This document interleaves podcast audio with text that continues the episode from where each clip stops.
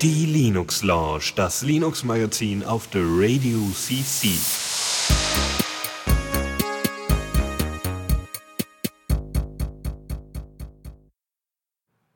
Ja, herzlich willkommen zu einer weiteren Ausgabe der Linux Lounge. Äh, hier mit mir, dem Lukas und Dennis, der auch hier ist. Ja, ich bin endlich mal wieder dabei. Ist ja immer hier im Wechsel und äh, es ist ja immer schön, wieder über Linux zu sprechen, weil es solche einfachen Themen meistens sind, wenn wir denn mal Ahnung hätten, aber das ist immer so selten. ja, ja, wir haben ähm, Ahnung hier. Okay, dann äh, denke ich mal, starten wir einfach direkt los in die Sendung. Genau. Neues aus dem Repo. Yep. Und da hast du irgendwie was gefunden, was ich eigentlich recht interessant finde. Äh, nennt sich Raspberry. Ja, ähm, äh, wir haben ja, wir haben ja, ja, wir haben ja unseren audiophilen äh, Faldrian und so könnte es sein, dass das für sollte, ich weiß nicht, hat äh, hat Faldrian Raspberry Pi? Yep. Ja, dann könnte das vielleicht was für ihn sein, wenn er das mhm. nicht schon für was anderes nutzt. Genau, Raspberry Pi 1.0 ist eine Media Player Distribution und hat äh, eine schöne kleine Web-Oberfläche, ähm, die man sehr einfach konfigurieren kann. Nutzt natürlich, wie jede Media Player-Distribution, die irgendwie auch im Netzwerk laufen soll und solche Geschichten, MPD ist ja ganz klar. Und ähm, hat auch jegliche Unterstützung, was Online-Dienste angeht äh, und auch Airplay. Ja, also cool es kann irgendwie Soundcloud, Spotify, Last.fm und so weiter. Und Airplay ist natürlich ganz schick, wenn man direkt vom Handy das dann abspielen will. Ja. Mhm, genau. Ja, oder demnächst dann, weiß ich nicht, wie, was hatten wir nochmal, Magic Play oder sowas? Also es gibt ja, AirPlay ist ja irgendwie so eine Apple-Geschichte, aber es gibt auch ähm, mhm. Möglichkeiten unter Android. Wobei ich glaube, also, äh, wie war denn das? Also Android hat jetzt irgendwie auch so solche Funktionalitäten. Ich weiß nicht, inwieweit man die äh, selber, das, inwieweit man sich da selber einen Server bauen kann. Aber die haben irgendwie so Streaming-Geschichten jetzt auch da drin. Ja. Ja, und ansonsten, was äh, ziemlich klasse ist, ist, dass sogar äh, bestimmte Parameter man einstellen kann, um Störgeräusche ähm, zu minimieren. Ja, also so. Problem bei äh, beim Raspberry Pi ist, du willst eigentlich die Soundausgabe über Alza machen. Äh, ich könnte gut sein, dass Fritz Audio auch ganz gut geht, aber es ist halt dann doch ein bisschen aufwendiger und eigentlich äh, ist es halt dann recht schön, wenn man, wenn es recht leichtgewichtig ist. Jedenfalls, Alza ist halt so, der macht die Soundkarte halt nur an, wenn sie gebraucht wird. Und immer wenn die Soundkarte ähm, sich, also wenn die, wenn die angeht, dann äh, knackt es kurz. Oder also es gibt halt ein Geräusch. Und das ist ein mhm. bisschen nervig, wenn man halt immer, äh, wenn man zum Beispiel bei MPD ein Lied, Lieder abspielt und dann halt zum nächsten skippt, dann macht er ganz kurz die Soundcard aus und wieder an. Und das hört sich nicht ganz so schön an. Und die versprechen mhm. halt, dass es zumindest wie seltener auftritt. Ja. Was schon mal sehr schön ist. Und ich meine, irgendwie hätte Alzer das auch mal, obwohl, naja, gut, wer jetzt nicht unbedingt immer braucht. Ich weiß nicht, da hätte man sich aber schon mal irgendwie was einfallen lassen können von den Alzer-Entwicklern, dass sowas nicht auftaucht. Ist ja echt unschön. Ja, ja es aber ist halt ein, eher ein Hardware-Problem. Ach so, okay. Ja, aber wir, wir bleiben beim Sound. Es äh, gibt eine neue Version von Audacity. Und zwar die 204. Und ähm, da sind unter anderem als Neuigkeit. Also, das ist interessant. Also, es hat diverse Neuigkeiten, irgendwie Bugfixes und das Übliche und ein paar neue, neue Features. Das Interessanteste ist, dass man die äh, Beats per Minutes äh, kann man irgendwie auch schon vorher so also ver äh, verändern, irgendwie, dass das Lied ein bisschen schneller bzw. ein bisschen langsamer abgespielt wird. Das ist jetzt so genau, dass man das im äh, Nachkommabereich angeben kann. Also du kannst sagen, spiel das mal 0,2 Beats per Minute langsamer. Wow. Ja. Und äh, ähm, dazu kommt noch, dass äh, man jetzt auch, also der, äh, in Wave-Files kann man ähm, auch ID3-Tags unterbringen. Und äh, das, da gibt's jetzt eine Unterstützung für in der neuesten Audacity-Version. Mhm. Ja.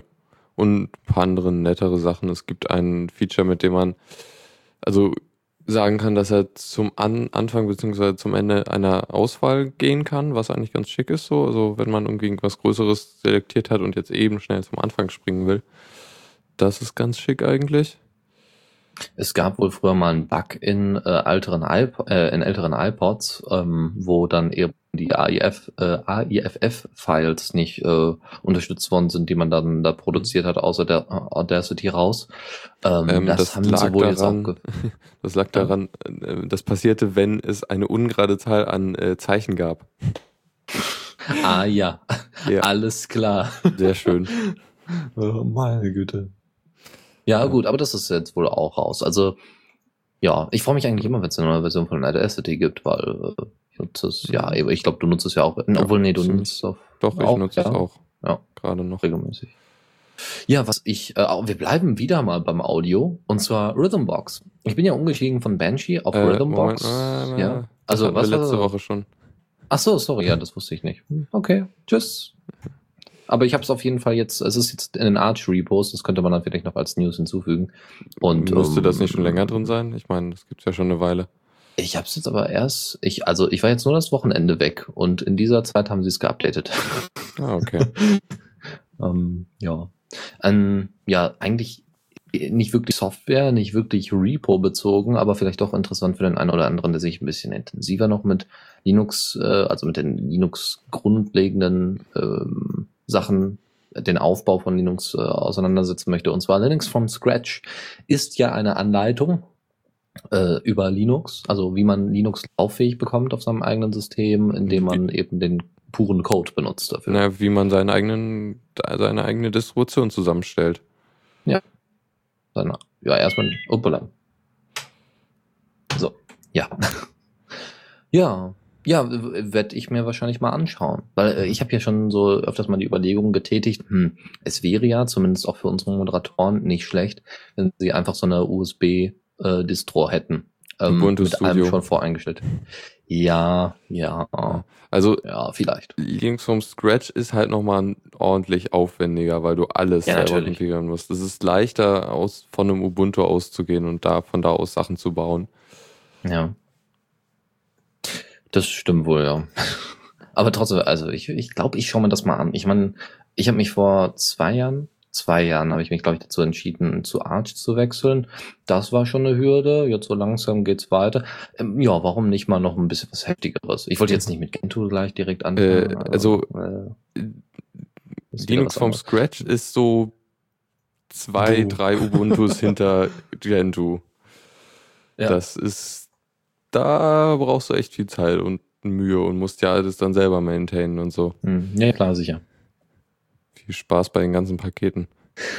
danke, danke. Das klingt du überhaupt hast keinen nicht Paketmanager, so du musst alles mal. selber kompilieren.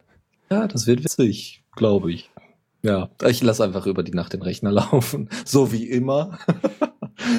okay, nee, das war's aber eigentlich schon. Wir haben äh, sonst nichts nix Neues jetzt im Repo. Dafür gibt es schöne News. Mhm. Newsflash. Und da gibt es eine Django ist so ein Python Web Framework, da kennst du dich, glaube ich, besser aus. Ja, jetzt darf Aber, ich wieder hier ja. äh, raushauen. Ja, Django benutzen wir, wer es kennt, wer es oft nutzt, und zwar äh, unter rec.theradiocc. Das ist ähm, Django. Django ist ursprünglich entwickelt worden für Redakteure, also für programmierende Redakteure. Also die, ähm, es ging um, um, um wenn man solche News-Seiten baut, so wie Heise zum Beispiel oder Pro Linux oder was auch immer, dann ist es, äh, dann werden die sicherlich nicht auf WordPress umsteigen. Um aber zumindest die Grundfesten ähm, fertig zu haben, dass man jetzt zum Beispiel User sind schon implementiert oder äh, bestimmte Models, also für Datenbanken, äh, dass Beiträge abgespeichert werden und wie dass solche Sachen schon vorgefertigt sind und ähm, vereinfacht werden und Templates und hast du nicht. Also das, dafür ist Django da, für das eigentliche Erstellen von solchen Newsseiten. Wie äh, damals hat ähm, äh, haben die Piraten aus Berlin ähm, nutzen derzeit auch Django für ihr Own Tube, was sie ja entwickelt haben. Und wir haben das ja geforkt und haben das Lambda-Cast genannt und das läuft jetzt bei uns derzeit die ganze Zeit auf rec.theradio.cc, wo es derzeit auch wieder viel Entwicklung gibt, weil äh, mir das absolut Spaß macht. Was ganz interessant ist, ist die Struktur. Es gibt einen Hauptordner, wo äh, so Settings und so weiter reinkommen. Ähm, ein Projektordner und dann ist das alles sehr modular aufgebaut. Also der Rest sind sogenannte Web-Apps, das heißt, wir haben eine App für das Portal und eine andere App für die Seiten, die ihr oben noch anklicken könnt, wo es eben nicht zu irgendwelchen Videos in, oder Podcasts in dem Sinne geht. Ähm, das ist dann wieder eine andere App. Also man kann die Funktionen schön modularisieren, was durchaus von Vorteil ist, wenn man noch auf weitere Web-Apps zugreifen möchte, die einfach extern sind. Ähm, da gab es aber jetzt ein Problem. Nämlich, wenn man lange Passwörter benutzt hat innerhalb dieser Web-Apps, sind die platt, waren die platt, waren nicht mehr nutzbar oder das Ding ist abgestürzt oder sonst irgendwas. Was schon ziemlich heftig war. Ja. Hm. Jedenfalls gibt's jetzt oder wurde jetzt eine Lücke offengelegt in Django und zwar halt nicht, wie man es eigentlich machen sollte, so nach äh, Responsible Disclosure. Also man geht zu den Entwicklern und sagt, hier, ich habe eine Lücke gefunden sondern da hat jemand es einfach mal ins Netz ge ge gepackt und äh, ja, jetzt äh, sind die ein bisschen in, in Zugnot geraten und haben jetzt außerhalb des üblichen Schedules direkt ein Update rausgebracht. Es geht darum, dass in Django die äh, Authentifizierungsfunktion nicht in der Lage war, also die hat einfach jede Länge, Passwortlänge genommen. Und Django äh, speichert die Passwörter als Hash, nicht, nicht das Passwort im Klartext was schon mal ganz gut ist. Allerdings muss man dann halt immer den Hash von dem eingegebenen Passwort berechnen und wenn das Passwort ziemlich lang ist, dann dauert das Hash-Berechnen recht lange. Und damit ließ sich dann eine sehr gute Denial of Service-Attacke äh, führen. Ja, super. Ja. Ja, aber äh, wir sind, glaube ich, auf einer auch noch älteren Version. Also wir sind jetzt, wir sind jetzt nicht mit den Zyklen, also sagen wir mal so, die Hauptversionen sind äh, 1.4, 1.5, 1.6 arbeiten sie derzeit dran. Und wir sind, glaube ich, noch bei 1.4. Ähm, ich denke mal nicht, dass. Äh, ab, äh, zumindest mal 1.4.8 aktualisieren. Es gibt einen Patch für, den, äh, genau, für die 1.4er Version. Werden wir uns dann nochmal hinsetzen, so schnell wie möglich, und dann wird das alles gut funktionieren. Aber finde ich schon ein bisschen blöd von demjenigen, der den Fehler gefunden hat, äh, sich nicht einfach direkt an die Django-Entwickler zu richten, Klar. weil die Dokumentation ist sehr gut und somit ist auch die Community ziemlich gut äh, dabei ähm, und die, die, das Entwicklerteam dahinter. Ja, also Full Disclosure sind eigentlich ziemlich nicht nett. Schön gesagt, ja. Ja, gut. Äh, kommen wir mal zu etwas erfreulicheren Themen. Ähm, wir wissen ja, dass wir einige Sailfish OS Fanboys da draußen haben. Äh, zumindest äh, habe ich immer so das Gefühl, wenn ich so auf Diaspora ein bisschen rumsuche und immer da mit Firefox OS da so die Hand hochhalte. Hallo, ich bin der mit Mozilla. Und alle anderen, nein, wir wollen Sailfish OS haben, weil, und jetzt kann ich es auch wirklich tiefgründig verstehen, warum Sailfish OS ist nun komplett Android-kompatibel. Das heißt, nicht nur Android-Apps laufen auf Sailfish OS, nein, das ganze Betriebssystem ist so kompatibel zu Android-Hardware, dass man wirklich Sailfish OS komplett ersetzen könnte mit Android. Und der Vorteil ist einfach, also wenn man dann, das heißt auf Sailfish OS könnte ich dann erstmal so ein F-Droid draufpacken und ähm, könnte das einfach auf die bisherige Android, verfügbare Android-Hardware setzen die ich so, die ich so hier rumfliegen habe. Das ist ja tatsächlich nicht gerade wenig. ja, und das ist schon äh, ziemlich. Soll es nicht andersrum sein, dass man Selfish OS auch auf Android-Geräten installieren soll? Nein, ich habe sogar den Satz, den ich, äh, den da, der da bei uns in den Shownotes später nicht mehr auftaucht, habe ich sogar kopiert. Nicht nur Android-Anwendungen sollen unter Selfish OS laufen, das gesamte Betriebssystem soll kompatibel zu gängiger Android-Hardware sein.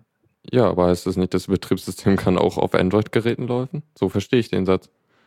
Nee, ich, äh, ich verstehe den so, dass, äh, dass man jede, in Anführungszeichen jedes beliebige Android ähm, äh, Handy nehmen kann und das ja, darauf genau, das portieren kann. Ja. Auf das End, auf die Android Hardware ohne das Betriebssystem. Eine Android. Weil das ist ja bei, bei ähm, Firefox OS damals genau dasselbe gewesen. Haben sie es genauso gesagt, genauso die gleiche Aussage. Das ähm, meine ich dass doch, dass du halt ein Android-Phone nehmen kannst, wo mal Android lief und dann Safe Genau, und, genau, kannst. ja. Genau. Beziehungsweise andersrum könnte es auch gehen, wenn sie halt so weit kompatibel sind. ja, ja, gut. Wir haben, wir haben uns ja schon lange gefragt, wo, wa warum ist Google denn jetzt von WebKit zu Blink gewechselt? Also beziehungsweise sie haben ja WebKit geforkt, wenn ich das nicht, äh, oder? Ja. Doch. Ja. Haben sie. So. Und äh, es ist warum, wieso, weshalb? Es scheint wohl, Qt hat das übrigens jetzt genauso gemacht. Sie haben gesagt, wir wechseln jetzt von äh, WebKit zu Blink. Ähm, aus dem Grund, dass wohl die Kontrolle über das WebKit-Projekt sehr stark von Apple definiert wird und deswegen eine sinnvolle Zusammenarbeit wohl nicht mehr möglich ist. Ähm, ja, Qt ist ja derzeit sowieso im Umschwung, weil die ja jetzt alle auf Qt 5 äh, umbauen und, und alles schön anpassen und so weiter. Da sind ja auch viele Bugfixes in den letzten paar äh, Monaten abgelaufen, jetzt bald äh, 5.3 äh, veröffentlicht und solche Geschichten. Und da kommt eben weil Qt auch noch äh, sehr viele Webfunktionen mit reinbringt, was sehr interessant ist und was mich irgendwie auch sehr an, ähm, ja, sagen wir mal, daran erinnert. Also sie wollen Qt teilweise sogar bis ins Netz bringen, also dass man eben damit auch mit JavaScript und so weiter mit Qt ähm, in Verbindung das ablaufen lassen äh, lässt, also Seiten damit baut mit Qt. Äh, okay. So, dass sie jetzt auf Blink umgeschwenkt sind, jetzt erstmal noch für die normalen ähm, Rechner, Desktop-Systeme, liegt wie gesagt an Apple, an dem Einfluss von Apple. Ob Blink jetzt sagen wir, mit dem Einfluss von Google äh, die bessere Alternative ist, darf sich dann jeder selber ausmalen. Nein, nein, Google hat ja aus den gleichen Gründen das geforkt. Ja, ja, sicher.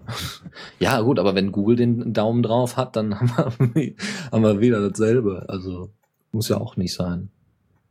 Ja, Aber ich kann schon verstehen, obwohl Google ist da etwas liberaler, das muss man schon sagen, so groß die Datenkrake auch ist. Aber Google ist da tatsächlich doch etwas liberaler als Apple, was, was die Offenheit gegenüber Open Source Aktionen angeht. Mhm. Ja. Ja, dann sind wir noch irgendwas dazu? Nö, nö, nö. Also es, es scheint wohl doch eine höhere Hürde zu sein. Und ja, kommt dann wohl irgendwie mit der Qt-Version im Herbst, wenn ich das richtig sehe. Mhm, ja. Ja. Mit Qt Ja. 5.2. Ich, ich warte ja darauf, dass dann auch äh, die GNOME Foundation dann irgendwann sagt, hier, wir wechseln jetzt mit Epiphany, was jetzt einfach nur noch Webbrowser heißt, aber für mich bleibt es erstmal Epiphany, den, den äh, GNOME-eigenen Browser, dass sie damit auch wechseln. Wir haben ja jetzt letztens äh, erst den Wechsel von Google auf DuckDuckGo gemacht, jetzt können sie auch wieder zu einer Google äh, Web Engine zurück, also Browser Engine zurückgehen. Gut. Ähm, wir, wo wir gerade, wir haben ja gerade schon ein bisschen über Sound und so weiter gesprochen, also über Mediendateien. Ähm, ein Problem unter Ubuntu, was ich letztens oder überhaupt unter Linux, ist äh, vor allem das Abspielen von äh, DVDs, von kopiergeschützten DVDs. Hatte ich noch letztens das Problem, das habe ich dann bei meiner Schwester auf dem Ubuntu-Rechner dann mal gefixt. Ähm, und zwar braucht man dafür eine Bibliothek, die nennt sich libdvd CSS. Hat nichts mit äh, Cascading Style Sheets zu tun oder Counter-Strike Source. Nein, es geht einfach nur um den Kopierschutz, ähm, der nicht aufgehoben wird, sondern der, äh, der quasi umgangen wird, wie auch immer. Es geht äh, Ähm, nur um das ja. Abspielen von DVDs. Genau, Diese- aber er muss ihn, weil weil es halt keine Möglichkeit gibt, das halt, ne, halt mit einer Lizenz oder einem Key oder wie das halt normal auf DVD-Playern gemacht wird, äh, die äh, DVD abzuspielen, sondern man muss halt den Kopierschutz wirklich brechen. Mhm. Was in den USA vor allem ziemlich illegal ist. Ich glaube Ja. in Deutschland natürlich auch nicht. Also in den meisten, sagen wir mal, westlichen Ländern, äh, die haben da gerne mal den äh, Daumen drauf und finden das nicht so toll. Aber die, ähm, es gab damals ein, ähm, ein Repo und zwar Medibuntu. Das ist jetzt abgeschaltet worden. Dort war nicht nur, aber auch vor allem libdvd CSS dabei als Library. Ähm, Problem ist jetzt gewesen, ja, äh, Ubuntu hätte dann äh, genau dieses libdvd CSS nicht mehr anbieten können. Wer hat's übernommen? Genau, die Leute, die coolen Leute von VLC, Videolan. Die haben das jetzt gemacht, die haben gesagt, hier, wir bieten euch das weiterhin an, weil die, soweit ich ja weiß, aus Die- Fran Frankreich kommen. Die sind Und da- aber auch, also ich, jeden- jedenfalls steht in der Wikipedia, dass die Entwick also die Videolan-Entwickler entwickeln libdvd CSS. Ach so, okay, dann ist das. Aber sie bieten es jetzt, glaube ich, etwas komfortabler an, glaube ich, zum Runterladen, Ja. äh, weil sie dann nochmal einen Beitrag geschrieben haben, wie man dann schön als äh, DEP-basierte oder apt-get-basierte Distribution damit versorgt mit äh, libdvd CSS. Das macht es aber nicht einfacher. Also einfacher ist zu installieren. Ja, aber ist es halt dann doch, ich meine, das hat ja dann auch Gründe, warum es Ja, natürlich. Ähm, interessant fand ich auch, ich lese hier gerade, wie das funktioniert. Also die libdvd CSS guckt sich, also generiert erstmal so ein paar mögliche Schlüssel für den, äh, für die DVD. Wenn das nicht klappt, dann, dann macht er einen Brute Force Algorithmus.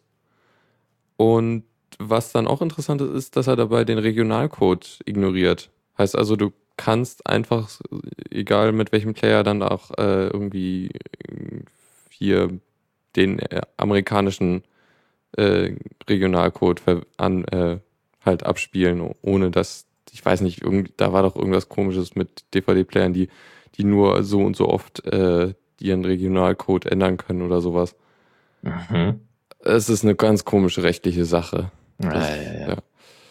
Die Rüst machen uns das Entertainment kaputt. Ah ja. Und CSS steht in diesem Fall für Content Scramble System. Das ist die Verschlüsselungsmethode, die bei den DVDs angewandt, angewendet wird. Also bei Ich kenne. Scrambled Eggs, also äh, Rühreier, aber äh, Content Scramble System ist auch nicht schlecht, ja.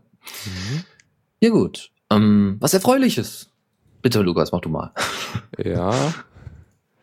Ähm, genau, äh, Thunderbird äh, war jetzt ja irgendwie eine Weile nicht mehr so wirklich, also die haben ja irgendwann aufgehört, neue Versionen parallel zu Firefox rauszubringen, weil sie halt ihre, also Mozilla wollte ihre Ressourcen nicht mehr auf äh, Thunderbird verwenden, sondern auf äh, Firefox OS. Genau. Und es gab dann halt nur noch so äh, äh, Minor Releases für Thunderbird, äh, wo dann halt Lücken gefixt wurden und so. Ähm, jetzt ist aber wohl morgen soll wohl die nächste Thunderbird-Version rauskommen und zwar halt von, von Thunderbird 17, wo sie damals aufgehört haben, jetzt direkt einen Sprung zu 24. Äh, und ja, das ist wieder ein Major Release mit ein, also nicht so vielen neuen Sachen, aber halt schon irgendwie, also ziemlich viele Bugs werden gefixt und ähm, halt irgendwelche Fehler und so. Und äh, es gibt halt auch zwei Neuerungen, äh, die jetzt auch nicht so groß sind. Ähm, irgendwie die Twitter-API wird jetzt wieder unter, also die neueste Twitter-API wird unterstützt. Äh, die haben ja diesen, oh, in Thunderbird 17 haben sie es, glaube ich, eingeführt mit dem äh, Chat-Client, der da noch mit eingebaut ist. ja, Der genau, kann mit halt auch XMPP. Twitter. Ja. Ähm, den, der wird wahrscheinlich dann eine ganze Weile schon nicht mehr funktioniert haben, weil die Twitter API 1.0 ist ja schon länger nicht mehr aktiv, soweit ich weiß. Also er hat, er hat noch nicht mal bei, ähm, hat noch nicht, noch nicht mal äh, äh, bei, bei XMPP funktioniert größtenteils. Also je nachdem, was man da benutzt hat, äh, war das nicht, äh, es war nicht so schön, okay. ähm, das dafür zu benutzen. Ja, also die, die, die neue Version soll wohl auch viele Neuerungen für den Chat haben oder viele Fixes and Improvements steht hier. Also da wird, wird wohl auch viel gemacht.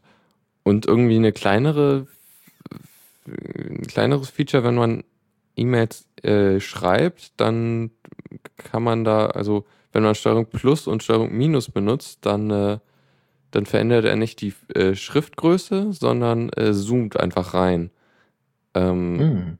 Also, weil ich glaube, wenn, wenn er die Schriftgröße oder was er jetzt halt aktuell macht, das könnte ich mir gut vorstellen, dass die Schriftgröße dann halt auch in der Mail, bei, die abgeschickt wird, äh, dann so groß ist oder so klein, wie man sie dann halt eingestellt hat. Das ist, glaube ich, auch Oh, nicht so super. Wie groß ist das denn?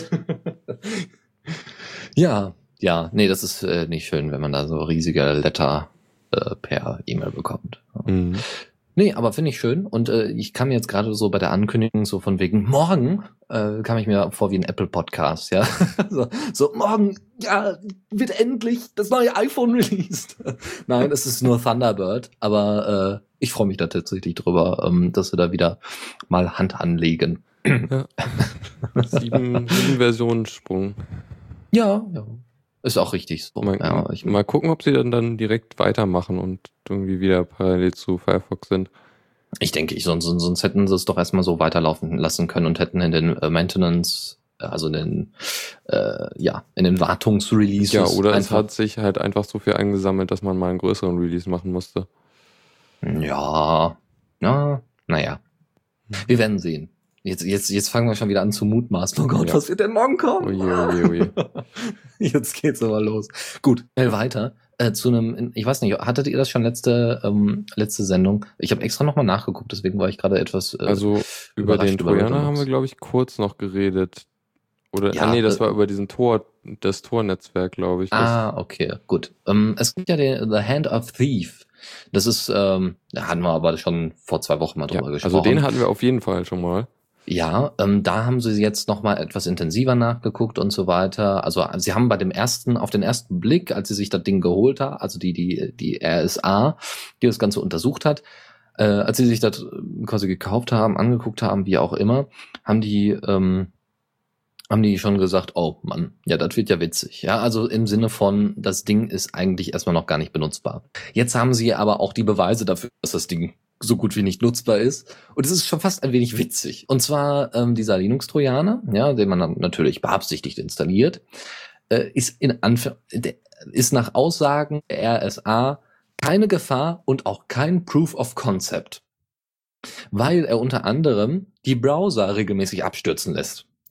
Und, ähm, also es gibt so eine Reversed Shell. Wenn ich das richtig verstanden habe, geht es darum, dann zu gucken, was, was Leute eingegeben haben und dann oder diese, diese, diese Eingaben zu verändern. Entweder, entweder das Auslesen der Eingaben oder die Eingaben zu verändern. Und äh, das ist wohl so super implementiert, dass man selbst als normaler Nutzer während der Eingabe das sieht in irgendeiner Form. Also es taucht dann der Name des des äh, des ähm, des Trojaners auf oder sowas. Man merkt es irgendwie. Und äh, das ist schon nicht schlecht, ja. Willst einen Browser starten und äh, das Ding stürzt ab und denkst du so, was ist denn hier los? Ja, weil unter Linux stürzt ja kein Browser so einfach mal eben ab. Aber das ist wohl da, wenn man den, den Trojaner installiert hat, wohl schon der Fall. Und es ist wohl so einfach, wäre es für, äh, in Anführungszeichen, Antivirenprogramme zu erkennen, ob dieser Trojaner auf dem System ist. Ja, da muss man schon ziemlich blöd sein, dass man, wenn man, wenn man den auch schon, schon manuell installiert hat. Also, ne, dafür gibt's ja Repos. Das ist einfach Okay. nur nochmal die Aussage, dass mal, mal wieder ein Linux-Trojaner zerpflückt worden ist. Mhm. Ja. Ja, dann wa was war es dann? Eher so ein Wie, ganz übler Versuch, irgendwas zu machen? Also hier steht, es war wohl Also- eher also- ein Prototyp. Genau, sie, sie meinen so, entweder hätte der Typ keine Ahnung oder es war wirklich so ein, einfach so ein Prototyp, weil äh, der Typ, der da, der, oder die Typen, kann ja, können ja auch mehr sein, aber nach dem, nach dem Code, nach der Codequalität geht man da eher von einer Person aus oder von sehr wenigen. Ähm, hat entweder keine Ahnung oder äh, da kommt noch was. Und, und hat sich mit Linux Mhm. vorher noch nicht so großartig beschäftigt. Das kann auch sein. Wer weiß. Mein, meine Frage an dich von Python fand aus dem Chat. Liest du dir immer die Package-Builds durch, äh, wenn du Sachen aus dem AOR installierst? Ja, nicht immer, das muss ich zugeben, ja, aber so gut wie. Mhm. Ja, also ich mache das auch immer. Was da, also das wäre halt so eine Schwachstelle in der in der Im Infrastruktur. AOR. Ja. Das ist aber der große Vorteil und der große Nachteil. Ja. Allerdings es ist, sogar natürlich im AOR auch so, dass da schon ich, zwischendurch also geguckt wird. genau, es sind ja, ich meine, wenn Sachen oft benutzt werden, dann wird da auch eher mal drauf geguckt. Genau, also klar, ich, ich, also wenn ich jetzt ganz genau weiß, hier weiß ich nicht, das IDJC Git-Paket, ja, da weiß ich ganz genau, okay, das, das, das, für, da, das ist schon in Ordnung, weil ich meistens dann nur eine Neuinstallation mache oder sowas, ja, weil irgendwelche Sachen da nicht so ganz funktioniert haben. Äh, oder spielst da mit dem Patch ein, was, was äh, Java fand ja oder Python fand ja schon zusammengebaut hat. Ähm, ja, also solche Geschichten dann, da gucke ich dann auch, ähm, da, da, da, da lasse ich das dann meistens, weil ich dann weiß, okay, da hat jemand drüber geguckt, der sich auskennt. Oder viele. Gut, ähm, wollen wir mal lieber in die Entertainment, ja, Mhm. in die Entertainment-Kiste greifen? Yep. Zockerecke. Es gibt ein neues Humble Indie Bundle mal wieder, nachdem es jetzt einige nicht Indie Bundles gab. Da, also ja, Humble, Bundle, Humble Indie Bundle Nummer 9 ist da jetzt seit oh, paar Tagen oder so. Ähm, Ist schon, also diesmal ist es eigentlich ein ziemlich cooles Bundle von den Spielen her. Also ich habe schon zwei von den Spielen, aber den Rest, den habe ich nicht. Und drei von den vier Spielen, die ich noch nicht hatte, sind echt interessant für mich. Ähm, also, es fängt halt an mit Trine 2, äh, komplett mit DLCs. Wow, okay. Mhm. Dann Mark of the Ninja, was ein, was ist, äh, es ist ein Spiel, was ich schon länger haben wollte und ich habe es mir jetzt durchs Bundle dann auch mal gekauft. Das ist ein ziemlich cooles äh, Stealth-Spiel, wo man halt als Ninja äh, durchschleicht oder halt sich durchkämpft, wie man dann eben spielen will. Ja, man könnte so das, glaube ich, ein bisschen vergleichen wie, um, ja, ist das ein Creed oder Batman? Ja, also ja, jetzt, äh, aber in 2D, in 2D genau, so so Sidescroller-mäßig so ein bisschen. Genau. Äh, Und äh, aber ziemlich cool. Ja, es hat halt sehr, sehr, sehr coole Mechaniken, was so äh, Sichtbarkeit und äh, Hören angeht. Also man sieht immer so den Radius von, wenn ich da eine Lampe zerstöre, dann kann das die Wache da hören und dann ist die abgelenkt und so Geschichten. Das macht echt viel Spaß. Und die Story mhm. ist auch ziemlich gut.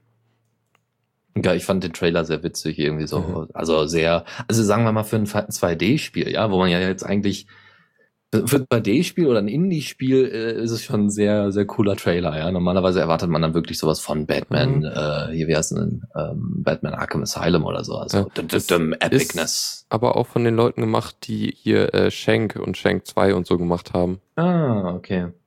Das äh, sieht man eigentlich ziemlich direkt. Der äh, Art-Style ist sehr, sehr äh, gut sichtbar. Mhm. Ähm, dann Eats Munchies, was ich noch gar nicht kannte, äh, ist so ein, ähm, äh, erinnert mich an dieses, ah, wie hieß denn das?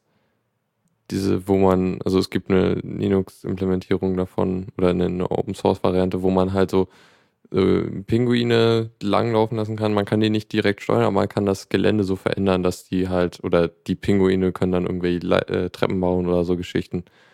Ah, wie hieß denn das noch? Yay, Pinguine! Pingus, Pingus oder so? Ich weiß es nicht mehr. Ja, Jedenfalls, Pingas, ja, ja. Ja, genau. Und das ist halt so ähnlich, nur dass man halt nur einen, man hat so einen Hasen und der frisst halt irgendwie süßes Zeug und man muss äh, ihn halt mit verschiedenen Elementen im Level dazu bringen, dass er alles einsammelt oder alles frisst. Ja, sieht eigentlich auch ziemlich nett aus. So, und dann gibt es das unendlich Epicness-Spiel of the Welt, Brutal Legend. Hey. Äh, ich ich habe es für die 360, deswegen bin ich tatsächlich am überlegen, ah, willst du das auch noch für Linux haben? Ich habe das Spiel damals gespielt. Ich bin kein großer, also ich, ich habe öfters früher mal Metal gehört und tue es auch heute noch gerne, äh, äh, hatte aber mit der Szene nie großartig zu tun. Wusste zum Beispiel nicht, was, was ein Moshpit ist. Nachdem man dieses Spiel gespielt hat, weiß man es. Ob man es wissen muss, egal. Aber die Ideen, die sie haben, also sie haben, also es geht darum, Jack Black in der Hauptrolle tatsächlich, Jack Black äh, stellt den Hauptcharakter dar, ähm, als Matt eigentlich als, als Roadie und äh, die Story geht dann, dass er auf einmal äh, auf der Bühne stirbt, weil er eben da der Band verhilft, äh, ähm, den, das Konzert abzu, äh, zu, ab, abzu, nee, zu, zu solvieren, ja, wie auch immer. Ähm, und dann ist man in einer Fantasiewelt, in einer Metal-Welt, ja, wo dann zwischen Gothic und Emos und den eigentlichen Metlern ein Krieg ausbricht.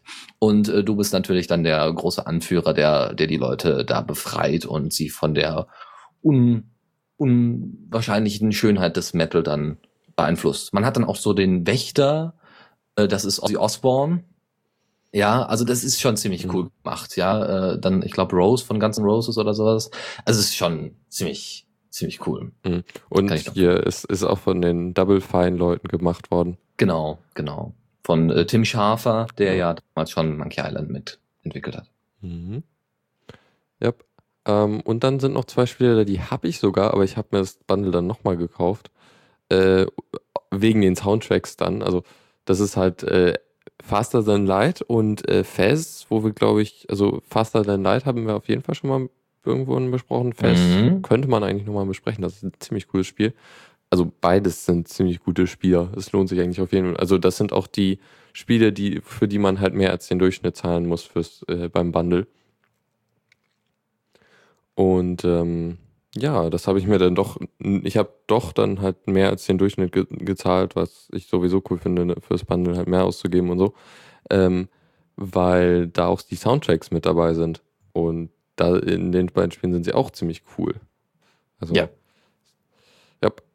Und Brutal Legend, also äh, nochmal kurz dazu, ihr habt die ganze Zeit Metal im Ohr. Also ihr Vater, also ihr, das ist so so Third-Person-mäßig und und ihr habt dann eine große Axt und habt dann so so Elemente von Guitar Hero mit da drin, also dass ihr zum Beispiel bestimmte Riffs spielen könnt, dann aber an dem richtigen Moment die richtigen Tasten drücken müsst, wie wie bei Guitar Hero.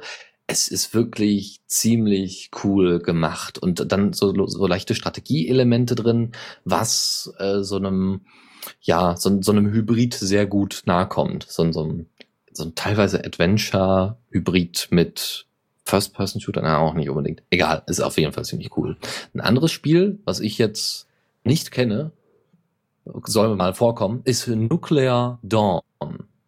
Ähm, ist wohl ein First-Person-Shooter, also ist wohl auch ein Hybrid, also ein äh, Real-Time-Strategy und First-Person-Shooter äh, übrigens außerhalb des Bundles. Wollte ich Ja, anmerken. ja, ja, ja, sorry. Stimmt, ja. Ähm, genau, das äh, Fates war das letzte und Brutal Legend war das letzte. Äh, Nuclear Dawn kommt demnächst für Linux. Wird wohl derzeit daran entwickelt. Es gibt wohl ähm, da schon die ersten Prototypen und Valve findet das ganz toll und hat das dann auch, glaube ich, nochmal in ihrem, in ihrem Forum nochmal kundgetan, dass äh, sie sich da nochmal zusammengesetzt haben, dass das auch zu Linux, also auf Linux veröffentlicht wird. Freude, Freude, wer auf einen First-Person-Shooter steht. Und ich ja, ich warte ja immer so auf, weiß ich nicht, solche legendären Sachen wie äh, von mir aus Call of Duty oder sowas. Also Sachen, die man mal wirklich spielen kann, die eben nicht Quake-ähnlich sind, aber das wisst ihr ja alles. Mal gucken, vielleicht ist Nuclear Dawn äh, tatsächlich eine abwechslungsreichere Version davon. Es werden mehr und mehr Spiele. Ja, Das ist es, schon cool. Äh, ja. Äh, deswegen ich bin mal gespannt, wann die Steambox. Das sieht wirklich gut aus. Ah, okay. Ich habe schon mal ein Spiel, was ich mir wahrscheinlich dann zulegen werde. Also wahrscheinlich wird die Story natürlich wieder sowas von lahm sein, aber ähm, kann man nicht erwarten bei einem First-Person-Shooter. Das soll nur reinhauen. da, Aber es böse gibt Jungs schon ein bisschen töten. Genau, andere böse Jungs. Am besten Aliens, Zombies oder Alien-Zombies, Nazis oder so. Ja. Ähm, was vielleicht nicht so abgespaced ist, äh, sondern Cooldown ist äh, iRacing. Ähm, ist ein Online-Spiel, hauptsächlich Online-Spiel, äh, dass man auch, ähm, wo man auch äh, ein Abonnement abschließen muss für, weiß ich nicht, jeden Monat entweder 12 Dollar oder jeden Monat 8 Dollar, wenn ihr das über ein ganzes Jahr nehmt und solche Geschichten. Ähm, kommt für Linux, ist jetzt in einer Linux Alpha und ähm, das, was ich so gesehen habe von den Trailern und so, hat ziemlich gute Grafik. Ja, also sind irgendwie 45.000 Spieler dabei und solche Geschichten. Und ähm, ist nicht schlecht. Also ähm, ja, wenn wenn das vielleicht irgendwann mal ausgearbeitet ist, dann kann man sicherlich dann sagen, dass also solche auch solche außenstehenden Spiele, ja, iRacing hat erstmal vorher keiner von gehört. Jetzt, wo sie einen Linux-Support haben, machen sich alle drüber her, so ungefähr. Ähm, gut, wer Rennspiele mag, der kann sich das ja mal anschauen, wenn er tatsächlich dafür regelmäßig äh, Kohle ausgeben möchte. Aber eben kein Open Source oder sonst irgendwas, einfach nur für Linux. Ist ja bei Nuclear Dawn und dem Humble Indie Bundle nicht anders. Aber irgendwie auch mal was, so ein Sub Subscription-Ding, dass man halt regelmäßig Geld für zahlen muss.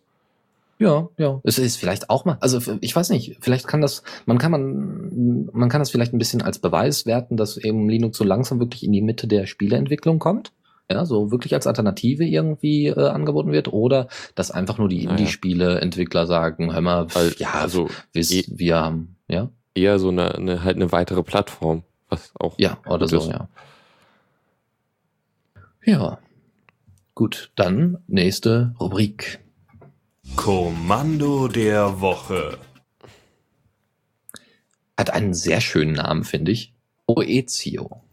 Ähm, hat aber tatsächlich nichts mit Gedichten oder mit, äh, ja, äh, mit, mit einem Poeten zu tun oder mit dem Dasein eines Poeten. Nein, es ist nichts anderes als ein ähm, Jabber-Client, ein XMPP-Client fürs Terminal, was nicht unschön aussieht. Also jeder kennt sicherlich äh, Purple, ähm, also getarnt als Pigeon auf dem Desktop. Ähm, Purple ist quasi die, die Te- Terminal-Version mit sehr einfacher Oberfläche trotz Terminal zu bedienen, sehr einfach zu bedienen. Ähm, und äh, XMPP könnte da, also hier äh, Poetio könnte da vielleicht eher was ähm, Auch nicht schlecht. Auf der Seite von Proetium gibt es auf der rechten Seite einen Banner, wo drauf steht As seen on TV. das kennen Sie aus der TV-Werbung.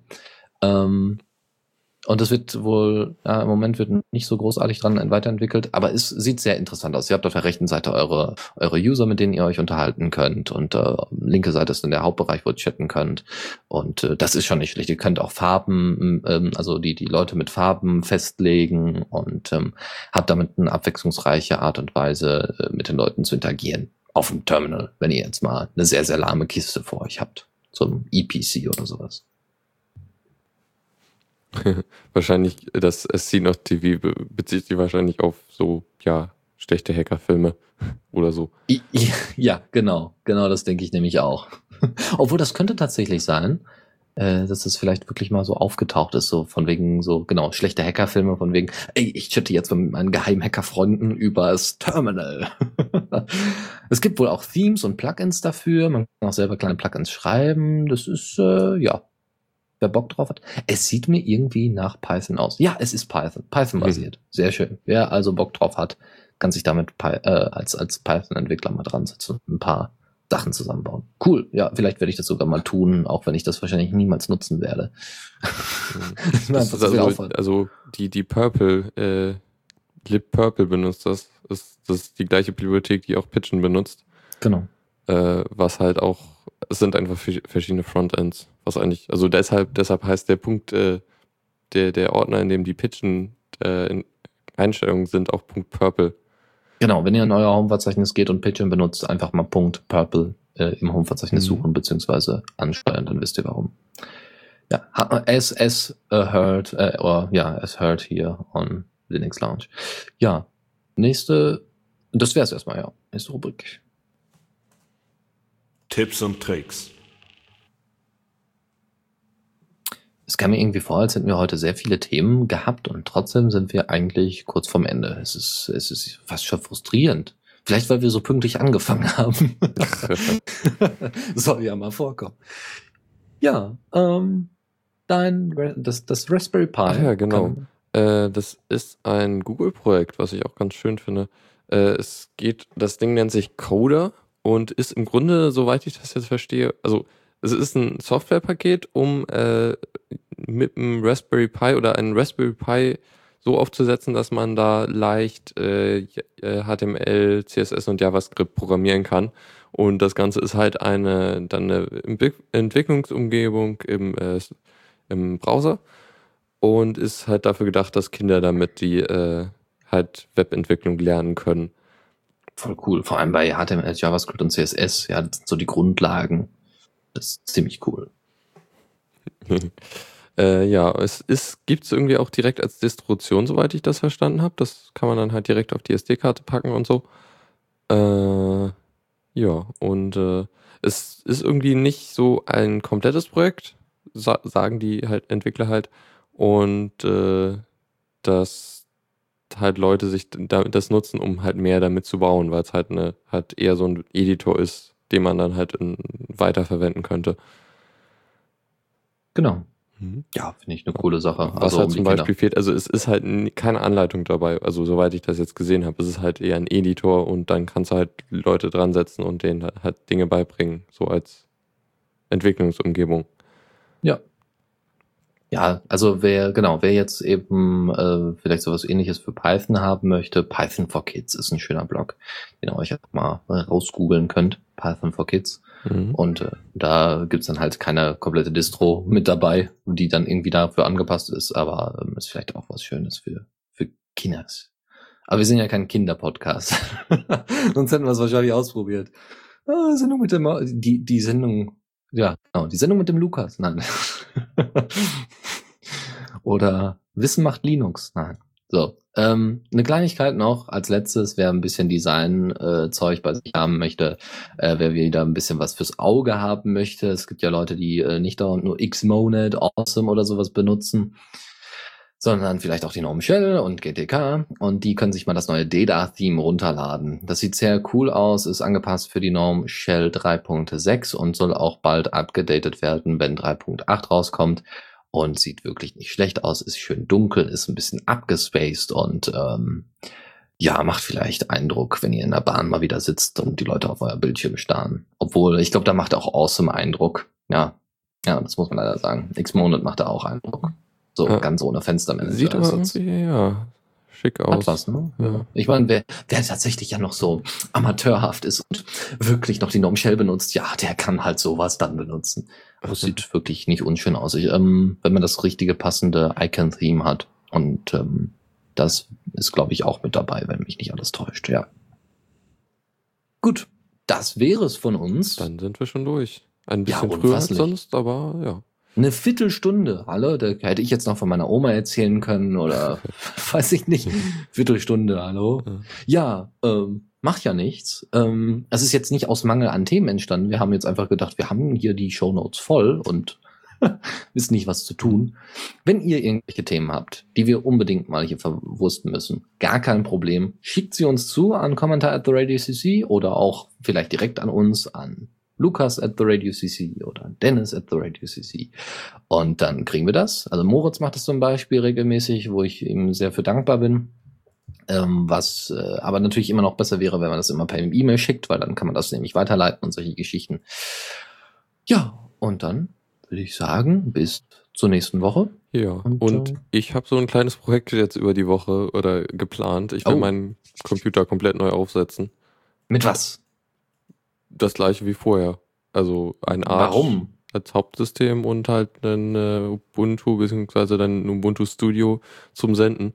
Äh, warum? Ähm, Ja. Einerseits, weil ich mal, ich habe da eine SSD jetzt eingebaut, die kann ich aber noch nicht so wirklich verwenden. Da muss ich halt das System erstmal drauf installieren. Mhm. Und ich will Ja, halt, ich will mal Vollverschlüsselung haben. Das, Yay! Wenn du damit durch bist, dann mache ich das bei mir auch. Also Vollverschlüsselung, soweit ich das jetzt rausgefunden habe, ist einfach, wenn du nur eine Festplatte hast oder eine Partition oder wenige Partitionen, auf denen du das machen willst. Es wird halt komplizierter, je mehr Festplatten du hast. Beziehungsweise, ja, also da kann ich dann später nochmal ein bisschen mehr erzählen. ja. Also Es wird spannend. Mal gucken, ob, ob dann alles noch klappt. Ja, also wenn nächste Woche keine Sendung stattfindet, keine Angst, Lukas ist schuld. er hat dann es nicht mehr hingekriegt, das System ordentlich zum Laufen zu bringen. nee, aber bin ja mal gespannt, wie, wie du da durchkommst, weil ich meine, vor allem für Laptops ist das äh, sehr, sehr zu empfehlen, falls das Ding mal wegkommt oder weiß ich nicht. Das ist immer so am schnellsten weg. Also am schnellsten mitgenommen, aber auch am schnellsten weg und ich werde es auch mal in Angriff nehmen. Wenn du fertig bist, ja. Bist Mhm. dann Dummy. okay, dann Gut. bis zur nächsten Woche. Dann und bis, äh, bis dann. Tschüssi. schönen Abend. Ciao. Vielen Dank fürs Zuhören. Die Shownotes findet ihr auf theradio.cc zusammen mit dem Mitschnitt und dem RSS-Feed der Sendung. Solltet ihr Ideen oder Themen für uns haben, dann schreibt uns einfach an kommentar at theradio.cc. Wir freuen uns immer über konstruktive Kritik zur Sendung. Bis in einer Woche.